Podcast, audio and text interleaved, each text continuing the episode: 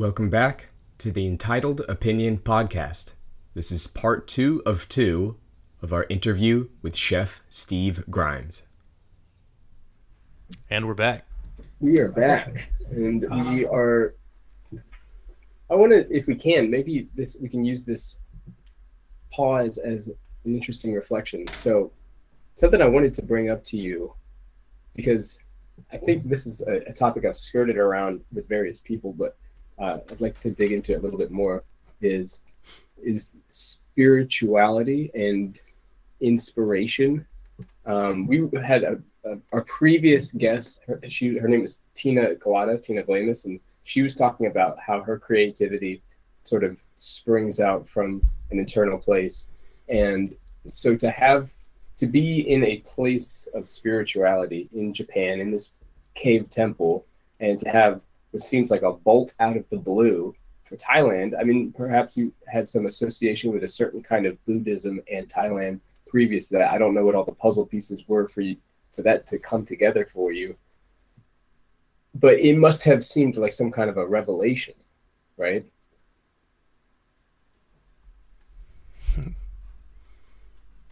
I'm gonna get emotional. I have a tendency, whether good or bad, to listen to the voice in my head or voices. Um, there's a lot of times where the voices tell me not to do something and I choose to do it anyways. But um, I, again, I had never thought about. I, I met a Thai girl when I was working in Yellowstone and she she worked as a housekeeper and I was a server. That's the only connection I ever had. Like I I'd never even really elephants. You know, mm-hmm. that's as much as I knew about it. And the voice to me to start doing sushi was something I wanted to listen to. And then the reflection at that moment was I'm here to say thank you. And this voice says, go do this. I gotta listen to that voice because all I'm doing is saying I'm grateful. Yeah. And the voice is telling me go do this now. Well, then I should just be that much more grateful mm. for it. And I'm immensely grateful that I ended up living in Thailand for four years and volunteering at the HIV clinic and, you know, teaching English for a year and a half and opened seven restaurants there. Like, I mean, you know, it's just it's a scary thing to listen to the wind or follow the wind or you know listen to the especially somebody that's clinically depressed or you know erratic and not sure of himself to listen to the voices in your head for like the good or bad. You're like i don't know. Should i do that? And the times where i should have i did and they've paid off. But the times that i shouldn't have i also did and it didn't so you never know which one's right or wrong I'm not saying I'm crazy, but like there's definitely a voice, whether you should or shouldn't listen to it. When you say a voice, how much of it is like actual words and how much of it is images and feelings? So that's actually quite profound. Um, I was really into meditation and the concept of it. And then when I was in Thailand. I think I was there for like a week or two, and I was in Bangkok, and I was walking by, and there's some. I mean, there's temples especially in Bangkok. And uh, I was by San Road, and, which is like backpacker alley, and it just said, "Come, come, learn to meditate." And I'm like, I know how to sit with my legs crossed. and I, I sit in there, and they're like, "No, you should sit like this. No, you should posture like this. You should breathe like this. And I have this exercise, and I'm so grateful that I was able to share and teach this with my, my children. As you're sitting there, it's, it's in Bangkok and it's busy roads, and you just sit there and you hear a noise and hearing, hearing, you just acknowledge it. And the thing about, I, I used to think that meditation was just sitting. Mm-hmm. You just sit there. But number one, it gets boring real quick and you get tired and you're just agitated. Mm-hmm. So at that first learning session of what meditation truly is, it's acknowledging, but still focus on the setting. So you hear all these cars going by, hearing, hearing, hearing. You smell some good chicken. You you smell whatever, smelling, smelling, and then uh, your eyes are closed, and then you see your mom, you see your best friend, you see a tree, seeing, seeing, seeing. You acknowledge and just let it go. Sometimes you have to keep saying it because it's still focused in your head. But when your eyes are closed and you're just there, it's just too much information. Mhm. And so with the hearing, seeing, smelling, feeling, like the wind, the, you know, too hot, it's acknowledging, but then still focused. Acknowledge, still focused, and that like that then builds down this rabbit hole of somebody that really enjoys. I'm always too honest. Somebody that enjoys substances and you know, partaking in enjoyment. Uh, once I felt that in meditation of something I did not have to ingest, to then feel that same thing that I enjoy while I'm ingesting. Boy, I can I can get this for free. I can I, I can get there to where I want to be without really harming anybody or myself or making these bad choices and spending all this money. How how far can this go? Mhm. Can I get to that pinnacle point? And that led me down a two-year, a one year of sober rabbit hole of hard meditation of really focusing on what I'm and where I can get, how far I can go. And so then I was, I, I stayed at a temple six times. If you stay over a certain amount of time, then you have to shave your head and you have to become a monk and not have to, choice Well, not yeah, have to yeah. choice. And this one time, uh, before I started working at the university, I know I'm spacing, you know, but this one time I was before working in university, I went to this temple and I asked them if I could stay there. And one of my Thai adopted dads, when you travel outside of the country, you have a lot of adopted parents and adopted cousins and uncles and stuff, people that just take care of you. And he, he and I asked the abbot if I could stay there and I had a Thai translation English to Pali, and like I put in every day of effort to understand what I was doing. And I would get up at three in the morning, and I would sweep the temple. I would sit and meditate, and you know, do my chants, and then we would go and walk for alms. I'd walk with bare feet, and you know, I was in whites, but I would you know hold the food and everything. And all day, every day, I would purposely meditate when I was walking, meditate while I was like intention on what I was doing. And I can't remember how far in, but you know, a few weeks in, I don't want to say I achieved enlightenment, but I saw how close and how beautiful it can actually be. Um, I was in this pagoda, and there's you know a bunch of Buddhas on this side, a bunch of Buddhas on this side, and I sat there with not an intention of like I'm going to figure it out. I just I walked and meditated. It was really hot. Like, all right, let me just go inside and get the wind. Like the wind sometimes. The wind in Thailand is like the wind in Florida. Sometimes it's unbelievable. It'll hmm. hit you in the most pristine way.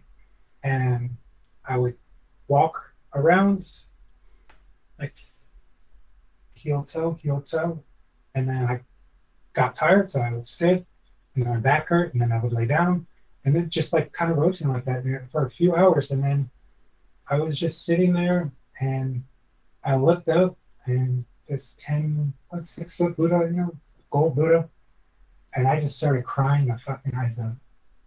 I was just like, it, it just made sense. Like I understood it. And then as it proceeded, I said, this isn't right. I shouldn't feel this emotional. This is like, this is me the intention is feeling, right? I'm crying, so I I'm feeling, acknowledge, but like focus back in. So I focus back in, and then I lay down because my back hurt, and then all of a sudden I wake up and I'm in jail. And then I'm like, like this doesn't like, and I hear everyone yelling and arguing, and it's like, this isn't right. And that connection was uh, deceit, lies, anger, aggression, poor choices. So okay, this is wrong. Like I know this isn't like I don't I don't belong here because this isn't real. Hearing, feeling, seeing, focus back, okay. And then a few minutes later, I hear my dad, and I hadn't heard my dad's voice. Well, I hadn't seen my dad in two years. And I heard my dad's voice, and I'm like, dude, for real, that's you? Like, that's you, Dad? I'm so happy to see you. I love you so much. This isn't real, you know, like it's not real. I can't wait to see you again, but I know this isn't real. And then that's like compassion and understanding. And then hearing, seeing, feeling, focus back. And then I hear my mom. And all I want to do is like fish, you know, let me find my mom. And I find her. We all have certain inadequacies and difficulties in our life. And at that moment, like all I wanted to do was just show her how much I overcome everything. And I'm like, Mom, it's okay. If like I'm here. But she's saying, Don't go, don't go. And that's like that's holding me. Mm-hmm. Now again, this is like Buddhism entrapment.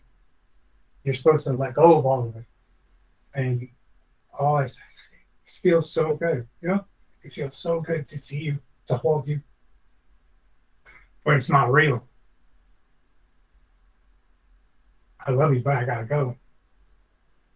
And so I say, but and it's like I hadn't seen them like and held their touch in two years. So let it go. Before that, you know, I was crying a bit, but then I'm just look up, and there's the Buddha, and it's shining gold, Mm.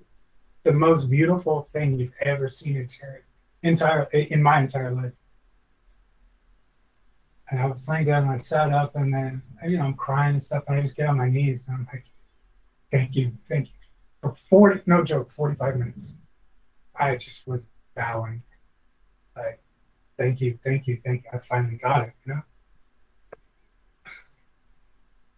And then I get up and like walk about the day. This was somewhat in the afternoon, and then at 2 p.m. we have our meeting like with, with all the monks and the abbot. And I'm so excited to go tell the abbot about my experience and my broken Thai and Hmm. his zero to four words of English. And he just goes on and on about what we're supposed to do and everything. And I don't get to tell him. And it's so good that I don't get to tell him. Because you don't always get what you want. Mhm. It was such a learning for all of it. And then subsequently throughout the years, I mean, that was 2010, I don't know, 13, 14 years ago. And one of the reasons I moved to Thailand and like left was my anger, my severe anger of chef this way, this way. And when I came back from, I mean, that was, I was in Thailand for another two years after that.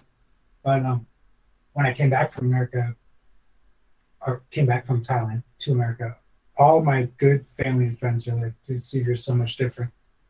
And then the years progressed. and then I became uh, the head chef of a few restaurants in town and in town in Gainesville. And my anger just proceeded. You know, it's like, it, it has to be this one. It came back or it went away. Oh, no, it, it came back worse. It, my, my anger came back much, much worse. And um, I know it kind of like jumps back and forth, but um, I've since stopped working at restaurants, and I mean it's a really difficult this past year to two years about it.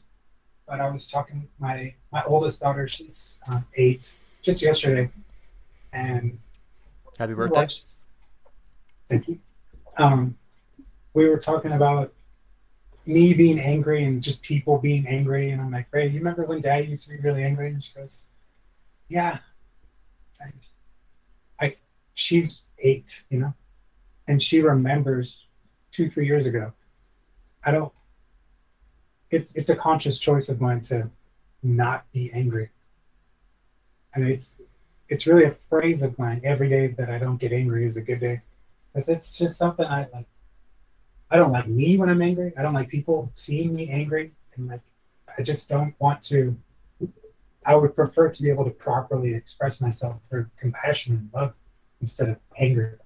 So I'm I'm looking at myself in a very similar way, and I'm trying to figure out how much of the anger comes from a sense of self righteousness and or some kind of defense mechanism. For, me personally, I'm trying to reflect on that, and I know that for me, um, I don't know to what degree it's like an inherent trait, but I know that a lot of it got passed through the generations.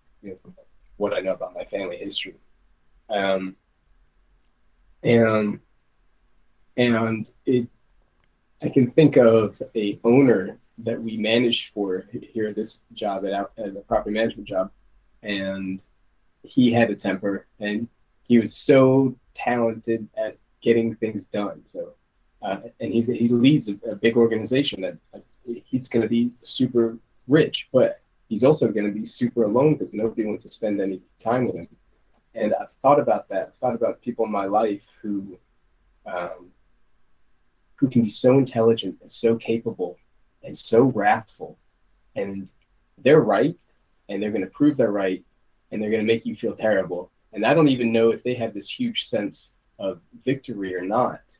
But then I know sometimes once the once the uh, emotions come down, there's got to be some amount of regret. But I don't know how much of their pride prohibits them from being able to say they're sorry. And I and, and being able to reflect on that enough, I'm trying to catch myself in earlier stages of popping off on somebody and say, okay, what's the source of the anger?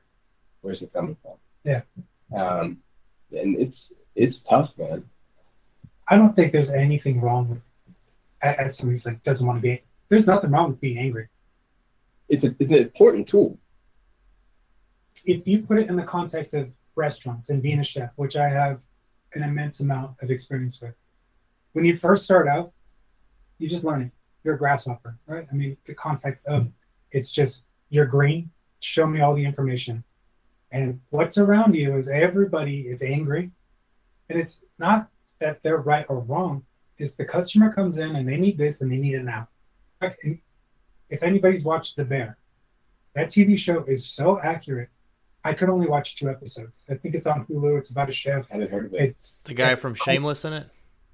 I think so. Yeah, it's like he's a. sh- It's a story about a chef, and Hmm. It is depicted restaurant culture to a T. Mhm. I, it came on after I was at Swamp, and I watched it with my girl who also used to work in restaurants. And I watched the first episode. I'm like, wow, dude, this is too much. And I watched halfway through the second episode. I'm like, I, I can't. Like it, it's it's too real. It, it it makes you stressed out. Mhm. But what I'm trying to get is that as you work in a restaurant, you start with dish, prep, then you work on the line, and then you become a, a line one, line two, or a sous. And once you become a sous chef, you're in charge now. So who has to listen to you? Everybody. And what's the easiest way to get people to listen to you? Yelling. And it's not, but that's what you think it is. Yeah. You think that my voice has to be heard. This is the way it is. Y'all, I've been with you this whole time and I know you do everything wrong this way. Well, now you're going to listen to me. Mhm. And then as time, time goes by, you start to understand that that doesn't work. But like, that's just the cult. That's what I was brought up in. And so there's nothing wrong with being who you are at the moment. It's once you come to a point of reflection, are you going to continue to be that person Are you gonna double down? and just be that person Yeah. or accept the reflection and make an adjustment and dude there's i mean i'm 40 years old and i've gone through a lot of different interpretations of who i am as a person and i appreciate all of them i'm sorry honestly to every person that i've ever harmed but i needed to at that moment for who i was and that's kind of like doubling down on it but it's not like i really am apologetic and i'm sorry but I didn't know better. Like you, you'd like to think that you do, but you don't. Like, Mhm. You're just caught up in the whole everything of your life. Yeah. But now,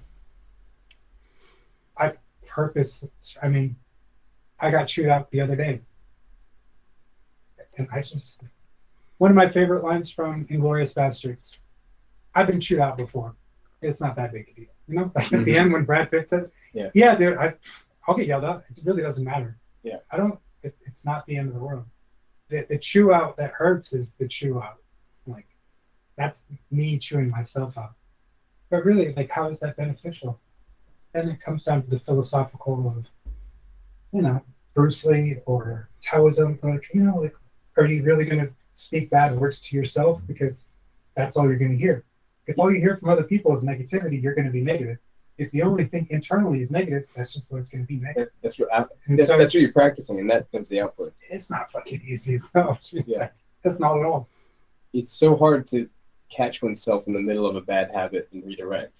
Yeah. And it's it, meditation goes so far, I think, into being able to recognize a cue Mhm. and and redirect. I mean, I can't tell you how many times like I find myself like having just done some very basic chores going around the house and my head's just been lost in some meaningless fantasy Yeah. and then i'm like I, I take a breath i'm like What'd you say? what What? what was the point of me getting into an imaginary fist fight with Oh my god! Yes, yeah. That person that cuts you off, you're like, wait, whoa, whoa, like calm down. Uh, Yeah. So you're you're at a pretty transitional point in your life right now, where you have taken your your life's practice of being a chef, and you're saying, "I'm going to try to find um, m- means of income in other industry." Right? It's really scary. Yeah. It really, really is.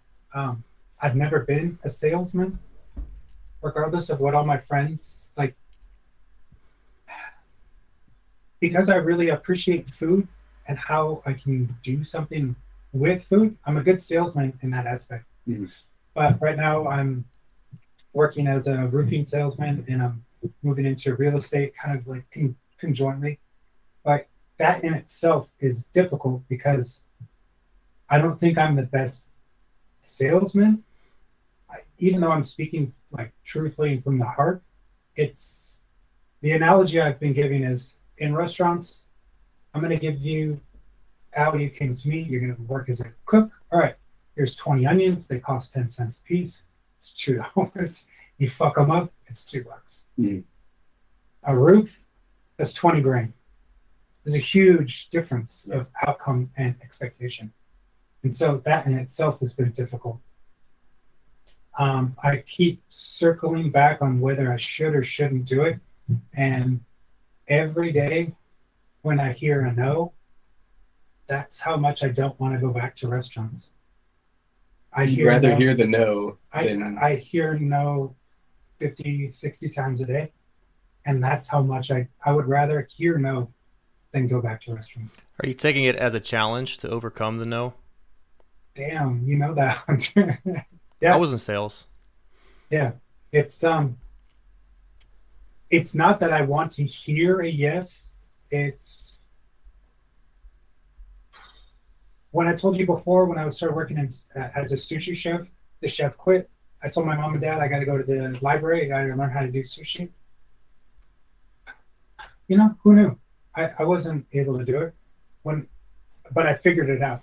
Mhm. When I moved to Thailand, I bought a one. That's when I bought a one-way ticket to Thailand, and I got my money stolen out of my hotel, out of my bag. I had a bag and a bag and a bag, and I went out for a run. Came back, shit's all over my room. They Mhm. stole my money, and then that happened again when I was in the south. I, I took out. It was really difficult in 2007 to find ATMs in Japan. Really, really difficult. So I thought Thailand, lesser of a country, less infrastructure, it will be even more difficult. Yeah. So I had more cash than I should have had. Yeah. However, I hid it.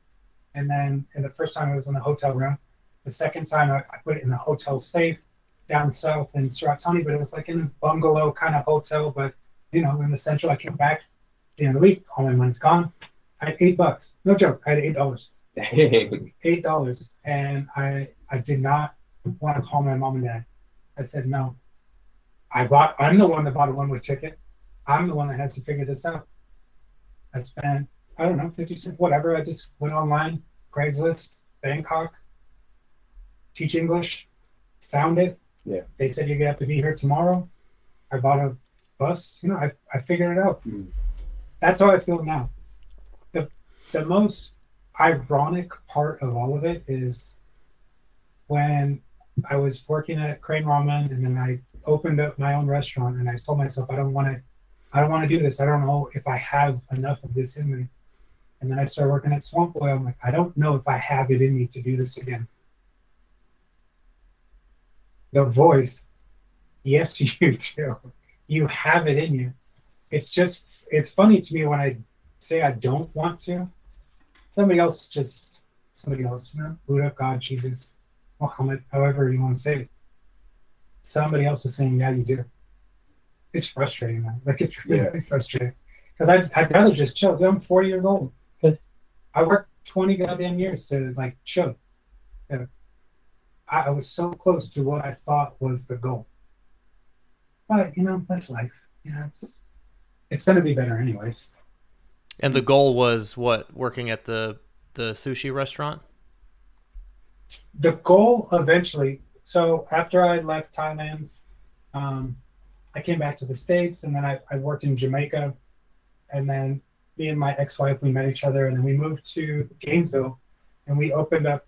Well, I moved here to be the chef for a ramen restaurant, and it's not like I didn't know how to make ramen. I I ate it. Yeah. You know, it, it ramen in Japan is like burgers in America. Right. You know, you just go Yeah, yeah. and I didn't even think about it. And when I came to Gainesville to open that place up, I came here for the the stage, you know, a cooking interview for the owners, and I just made food. I made what my life experience is, and I just shared it. And that's really what food's supposed to be. Um, but as I started working, I just said, "I'm gonna, I'm gonna do this. This is gonna be mine." Mhm. And I worked my fucking stupid ass off. I worked too damn much.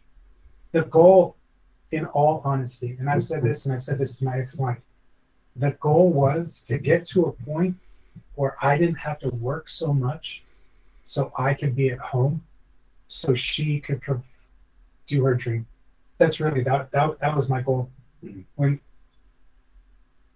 I mean, it, it's it's never gonna like. I love that woman, and she's she's great, but she never realized that the goal was for her to chill. That really was the goal. Yeah, you, instead of working 60 hours, you wanted to work a regular 40 hour week or even. It's funny. I'm doing in restaurants when when you see those memes and stuff. They're like, "Oh, I just work 40 hours a week." And as a chef, 40 hours is that's a third of a job. You know, it's so it's so stupid though. When when uh, when you and I met, I was on the tail end. Like I, it's not that I had given up, but Son made me give up. You know, like I, uh, those first few training meetings at the restaurant, like I, I was there. Mm. I, I was fully present. I was trying to. I wanted to make it work, and I, I told myself I wasn't gonna call, you know, like I wasn't gonna call out today, but I, I wanted it to work, Mhm. and the the brunt force of someone not knowing what to do and another person saying, with the experience, this is what we should do, and that person then be like, no, we should do something else, and I mean, towards the beginning, I was so committed, Yeah. and then I just trail of like, all right, if this is what it is, well then, you know, I'll just I'll, I'll meet in the middle.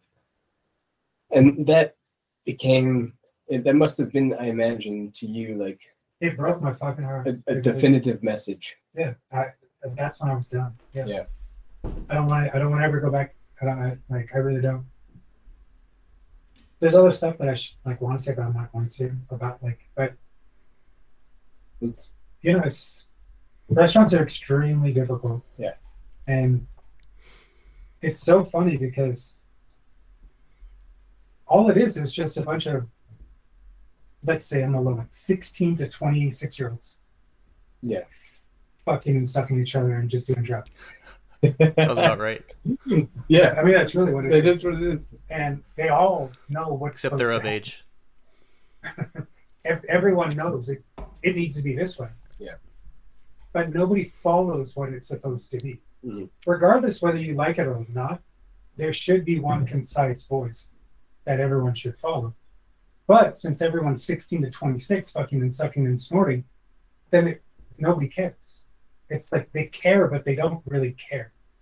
Right. And that's the worst part. I mean, I've, I've worked at a few restaurants and you, you get two months to eight months. Let's say two to eight months of a solid restaurant where everybody is just dialed in Mhm. and the whole town knows about it Mhm. and it's the spot and then yeah, and i've got 20 years of experience so that's really what it is because if it's less than two months then it's just a good night Right. it might be like a good week but that's not a good like a good restaurant for two months is a fucking good restaurant Yeah. a good restaurant for a week no Right. a good restaurant for a year dude, that's unheard of that's why El Bulli and like I can't remember it too. It's been so long. What's um the one in Denmark? Oh, I don't know. What's? I mean, regardless, there's good restaurants. What was the What was the restaurant that you went to and almost worked at, and you decided to go to Thailand instead? Cube, K Y U E B I, Cube in Ginza. Cube. It's it's that story reminds me of like the, the legend of how kids had to become students at like Shaolin or Wudang. I know, right? Like, it's, Yeah. it's almost. And you're wearing the you're wearing a Wu Tang shirt too. Yeah, yeah. I was gonna wear a white shirt, and I'm like, no, I'm gonna wear a Wu Tang shirt. No, it's it it is kind of yeah. I've I've met a few people that have worked for me. I like a few people that I hate seeing. that. I've worked with some people, and then later, um, we ended up hanging out, and they're like, "Steve, did that really happen? That you went to that restaurant nine days in a row?" I'm like, yeah, Dylan, Dylan, that actually did happen. I I really dislike when when I say people work for me, I've always said that people that I work with, even Yeah. when I have my own restaurant, I would just say, I think "Oh yeah, I work with them." And it's funny too because I'd be out and they're like, "Oh yeah, I, I work with him." And they're like, "Oh really? Who's the owner?" Like, "Yeah, Steve owns the place." I'm like, "No, no, we just work together." I, even with, I mean, Swamp wasn't mine. but I'm like, "Yeah, we all just work together." Yeah, I think that's the right kind of framework because then it makes you subservient to the unifying venture rather than subservient to a, single person. yes and no. So like I think I wanted to talk about this is that as as somebody who deals with love and acceptance and insecurities, I would always push forward we work collectively or I wouldn't voice my opinion to appease the masses. And subsequently now knowing the degradation or like the negative talk towards me, I I really wish I would have just spoken up and just talked shit about everybody. But then also like, does it really matter? I mean, you can always have the higher hand by not having said anything. But the reflection now was that maybe I should have just laid it on them, you know? It's really tough to mediate. Like, how much do I need to stay? And this going back to the like the anger thing. How much of this is? Am I going to be more angry because I I crossed the line by standing up for myself, or because I didn't say enough? I, I'm always more angry at, at when I said it. I mean, in all honesty, Yeah. Like the reflection now is I should have, but every time I did, I shouldn't have. Like I really should have. It's just too far. I think for where I'm at right now, I definitely do regret it when I go too far. But I think a lot of that was because when I was in another point in my life, I was just trying so hard to be appeasing at times, Mhm. and so I wouldn't necessarily say. I'd, I'd like maybe let myself get walked over a little bit, and then that would create self-loathing, Yeah. and then it, and so, um, you're just pivoting away from that a little bit. Um, I mean, we can have a group therapy session. Um, I was thinking about that today. I was like, dude, the thing about podcasts is so it's literally therapy. Like, it's great. I mean, we hold so much inside, and and then it like manifests psychosomatically and like how you're holding your jaw or whatever it might be. so today when I was thinking, um, as I was getting ready, I think it was like two hours before I messaged you before we are gonna meet up. Oh, we gotta do this, this, and okay, I gotta go eat some food. I do this, and as I was driving around, I'm like, okay, what are we gonna talk about? And then like joking about how podcasts are all about therapy and what are we talking about? And then like, dude, Al, we hang out so much. Ewan McGregor is Obi Wan Kenobi.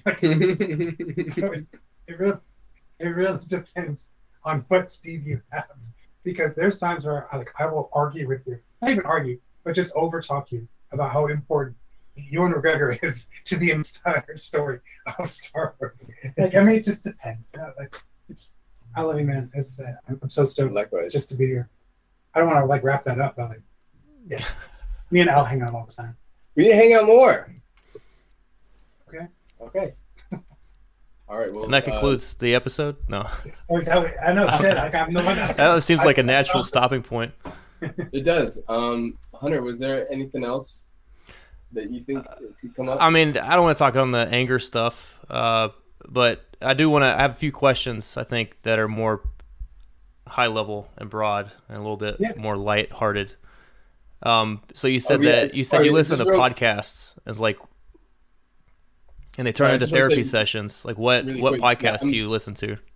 Sorry, Hunter. I'm sorry that again we got so serious because like we, we we made this like uh we've talked to each other about like we need to be more lighthearted, not be so serious. And Oh, um, that's just me as a person, though. No, I've, I've done like five of them. Like I, uh, I did one with my friend Winston, and all I talked about for an hour was when I volunteered at the HIV clinic Mhm. and just watched people die every day. oh, You know, like it's just, I don't know. It's just where my brain goes sometimes.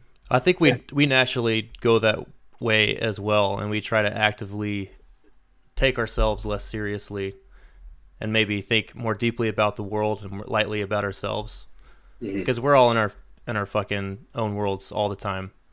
I would say yes and no. Like that, the the yes would be is that that's what you need to talk about right now, and that's what hopefully the listeners need to hear.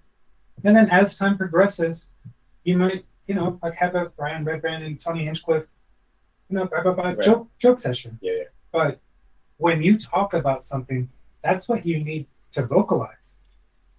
And so this three-way conversation is what I like to think that the three of us needed to hear at this moment. yeah, I'd like to think so as well. Yeah. So you However- mentioned uh, slipping on a banana, banana peel is also funny. Yeah. Yeah.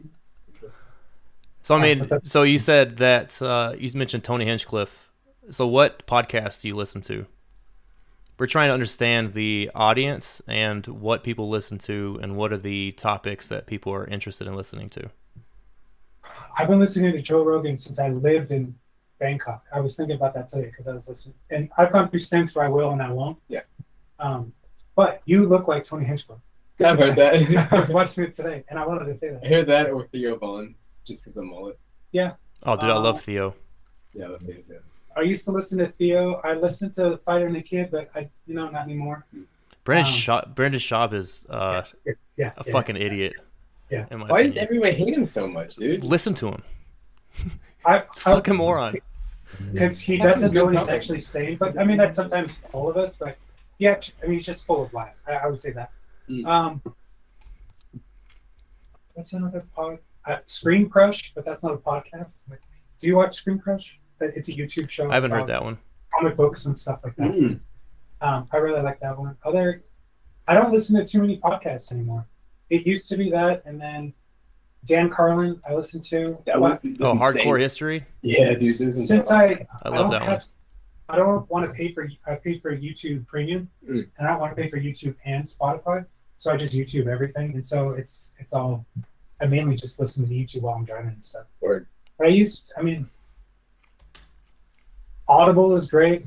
I would suggest to anybody. I don't know if you're gonna like clip and how everything, but Marcus Aurelius Meditations is hands down one of the best audiobooks you could listen to. Who, Has- who voices it? Do you know? It's some British dude. Okay. It's, it's the one on Audible, but Okay. a, a male i'm sorry but a male from 18 to 40 should listen to that at some point in their life Yeah. and I've got that book. it doesn't have to be the, the best thing about podcasts is you can pick and choose. Mhm. and since i drive so much it's good just to have it on. And if you're going to go out for a walk or whatever i honestly don't think if you're going to go out for a walk you should have them on because you should be experiencing Right. everything. But if you're driving like it's just you know on and off. But when I was tra- uh, training for ultra marathons, Marcus Aurelius Meditations, he said, whether it's true or not, that the words that were written, the words that were spoken, are the same thoughts I had 2,500 years later, which is insane. Is it that Yeah. long? Or is it less? Is it less than About 2,000? 2000. Right? Yeah. Was he's after BC? Yeah. Was right around Jesus, I can't remember. plus Yeah, or was the 200 years, I think. Yeah. He, he was just nuts style. Like, wait, he, I was thinking that last week. What I, that's what that's what I thought when I was reading it. I was like, this guy is just he's a normal dude, and he was running shit 2,000 years ago. I was like, that's Yeah. crazy that he wrote it down, and I felt the same. I know. Um, you just you're Graham Hancock. Oh, did you did you watch that? Yeah. listen to it. But I mean, he. I've been again Joe Rogan, right? I've been Yeah. his stuff for forever. Yeah, yeah. But Dan Carlin's been a, like a really, really big one. The Dan Carlin ones are They're Such so dense, high level, and it, yeah. but it's like you have to picture, which is difficult sometimes because it's too much. you have to, you. I think you also have to like.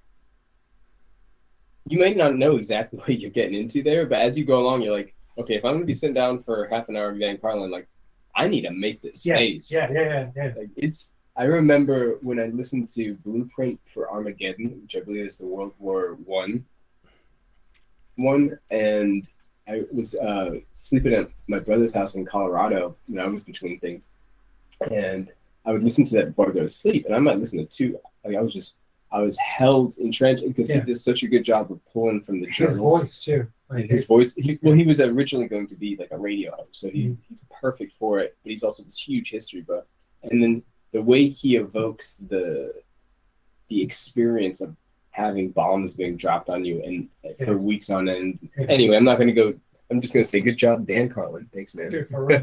yeah. That reminds me. I, I know we're jumping, but when I was um, I was living in Thailand, working at the, the high school. It's my first like my first job in Thailand. So I'm living in Suphanburi, which is an hour and a half north of Bangkok, and um, I've got a little apartment on the the grounds of the high school. And I didn't really have anybody to speak English with. Like I, even the Thai English teachers didn't speak that much English Mm. and they had all these English books, and there's like encyclopedias and whatever. And then I see Beowulf, and Oh. Beowulf the movie had just come out oh a yeah few years before. I'm like, all right, let me read Beowulf.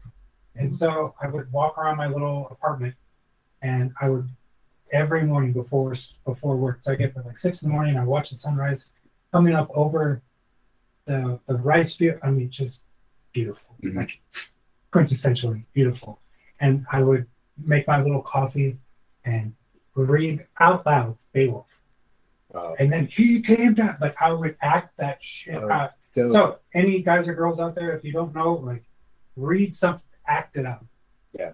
That will make the intonation like that will you will gravitate towards those words that much more. It's almost like in high school when you have to read Shakespeare or whatever, and but you're there in front of all like, and like eh. But as you get older and you feel more comfortable with yourself, like, dude, be yourself. Yeah. it's Yeah. scary, but I I love Beowulf because of that. I remember I like I was in my underwear. You will like I went so it ham, brought something out of you huh Yeah. Yeah. And I was never one to like.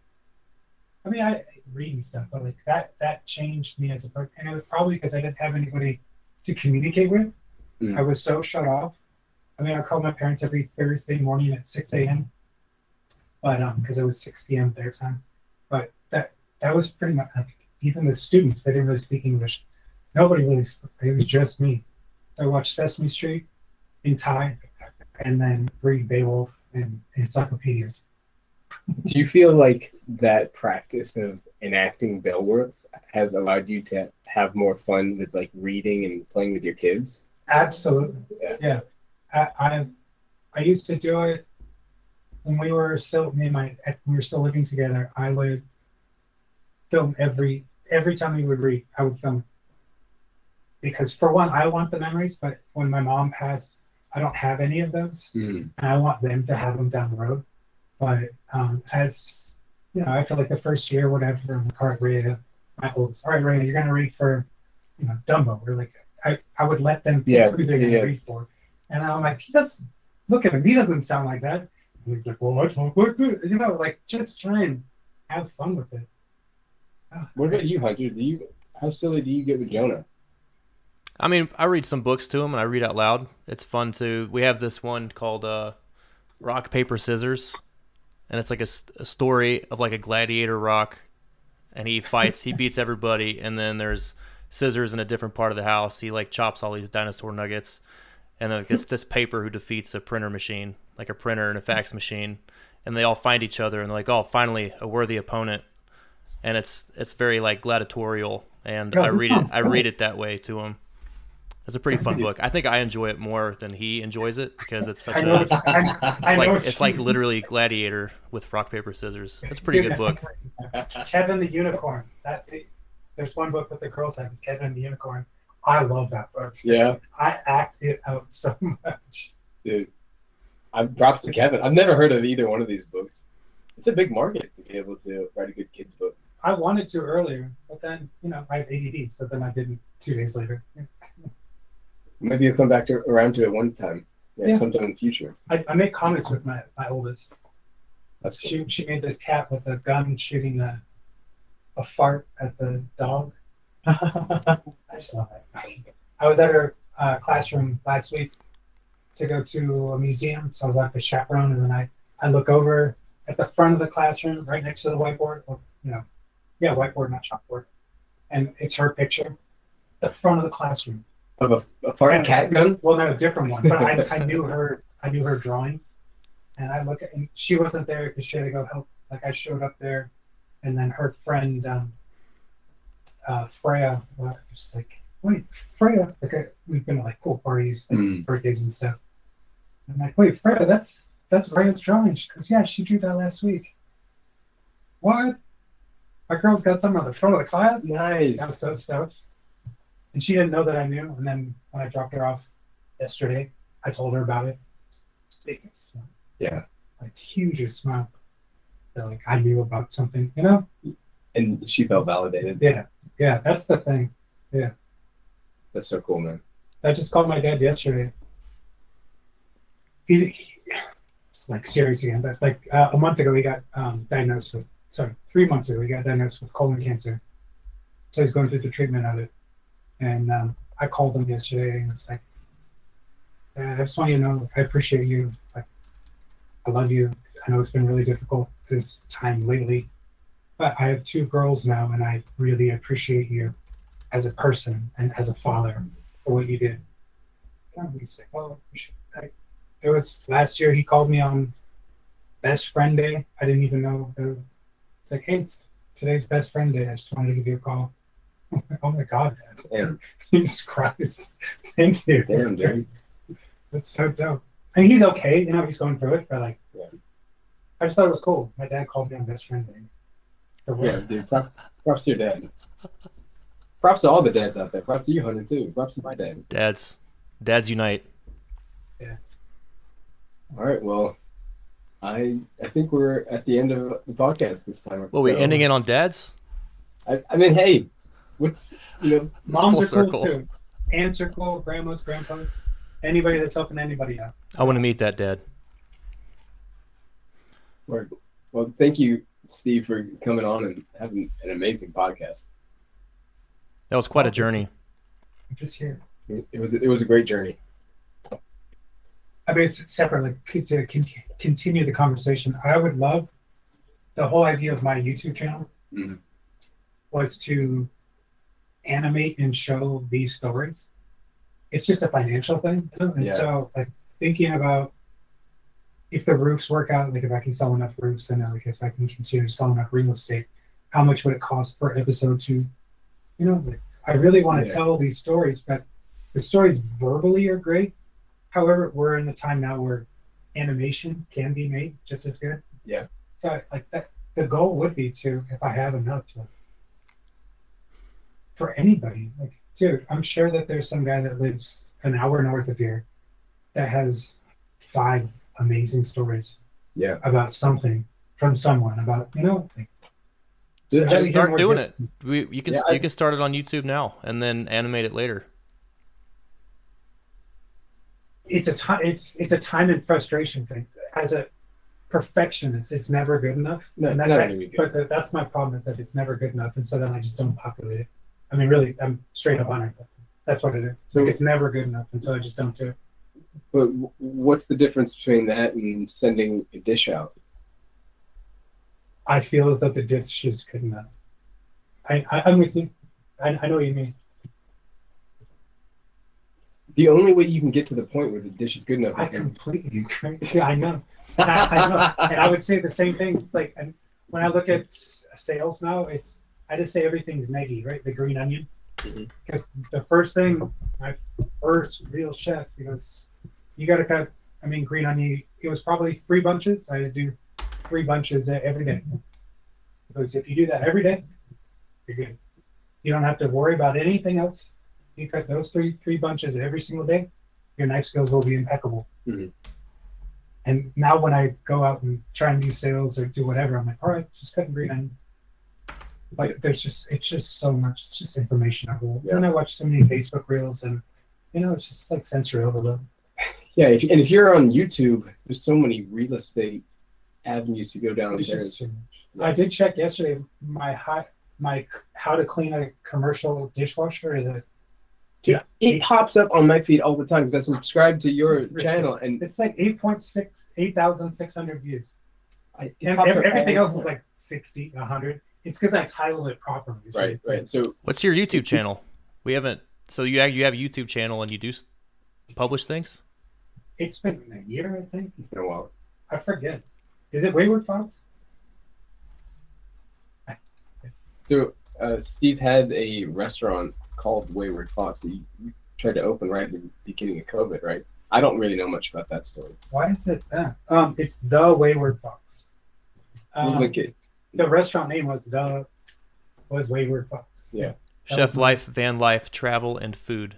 I like That's it. me. Yeah. Yeah, dude, he had this bus, this short bus that he fixed up to do bus life with, van life with. The, the goal with the, I mean, again, it's financial, but the, the goal with the bus was to um, pick somebody up and say, "What do you want to eat today?" and then make them some food while we're next to a river or the ocean or something green. I watched the one you did with, uh, With Jorge, Jorge. that one was that that was like it could it could have been good, but I wanted I want to do it again. However, I know me, I need to have structure, and that structure means I need an editor, at least an editor. Yeah. If I can have that, like I can I can point to shit. That's not that hard. Yeah. Like giving it to somebody and then giving them trusting them with an idea of how I want it to be. But again, as somebody that controls, like it needs to be this, this, this, and then it's like I don't know how to edit, I don't know how to graphic design. It's just it's too much. And then also trying to make money and spend time with the girl, it's just it's too much. Yeah. It's like here, I'll redo this. This is what I said to my girlfriend today. Uh, constant feeling of inac- inadequacy and failure. Just a constant loop of failure, which could be viewed as learning. Instead of learning, I see failure every day, every week, every action is failure. Like that. That's kind of where I'm at right now. Yeah. You know, like I'm stoked and I'm happy. Like that's, dude, sales is fucking rough. Yeah. Takes a certain kind I of know it's gonna stick kick. Yeah, It's just like that. That's yeah. yeah, it's, it's hard to get through that, man. It, it'll pay off. I mean, I, Well, you're trying I something new too. Like this isn't your it's Exactly. your Yeah. skills, so there's a learning curve. Yeah, it's just been months. You know? It'll work. it's it's so hard to see when you're in the middle of it, though. Yeah. But every day I don't get angry. And look, I was inside four walls for 20 damn years. And there was la- sometime two weeks ago, I was down south trying to sell this roof. And this guy, Bill, you know, he's retired and he's like, I don't want to pay more more than this for a roof. I used to do roofs. And I looked at him and we just ended up just like being chill. We were just talking. And I'm like, look, man, I was inside four walls for 20 years. And look at that sunset right now. And he goes, exactly. You know, that as bad as it was, at least I'm not inside. Yeah. So every time I complain, at least I'm not inside. You know? Yeah, I know what you mean. Except for the confines of the walls that I build around myself. I don't want those anyways, you know? That's trippy. Yeah. Well, those invisible walls can be the most confining. exactly. All right. Seven. Ten thousand steps. Seven exactly, ten thousand seconds. About 5,000. Well, this was a good episode. I had fun. I, I liked it. Thanks, Hunter. I'm sorry I didn't acknowledge you more. That's okay. You can uh, acknowledge me in the next episode that we have with you. Very cool. Yes, thank I, you. I, have that, I have that ADD brain where it's not directly in front of me. However, you are closer than Alice, so you are directly in front of me. Uh, I, I've got more depth, I suppose. uh, Yeah, it's this weird being a uh, a third wheel when you guys are in a room together and you're having. It's more natural when you're in a room with somebody. Yeah, Which is, yeah, again, my yeah, yeah. I didn't really think about that. Well, I don't for- know how they do it in Viking containment when there's like five of them in a room. Yeah, but they're all in a room. Yeah, but There's a like way to do it. I think you just No, that's like- spacing and sure, and yeah. everybody's got the same equipment. Right. It's gotta be nuts though. I mean, at that point, nobody cares. Now drunk and everything. Yeah. All right, I got to pee. Hunter, Yep. thanks, brother. Thank you, Steve. Thank you, Alec. Oh shoot, thanks everybody. And that is Alright. the end. oh, shit. Thanks to Steve for coming on to the Entitled Opinion podcast. If you're interested in seeing some of Steve's digital presence, you can find him on YouTube at the Wayward Fox 741, where he's done some really cool videos, including taking out one of our former coworkers, Jorge, and doing a dish specifically tailored for him. Thank you to all of our listeners. If you're interested in connecting with us, you can check us out on entitledopinion.com or shoot us an email at entitledopinionpodcast at gmail.com. That's all for today. Thank you so much for tuning in. Bye.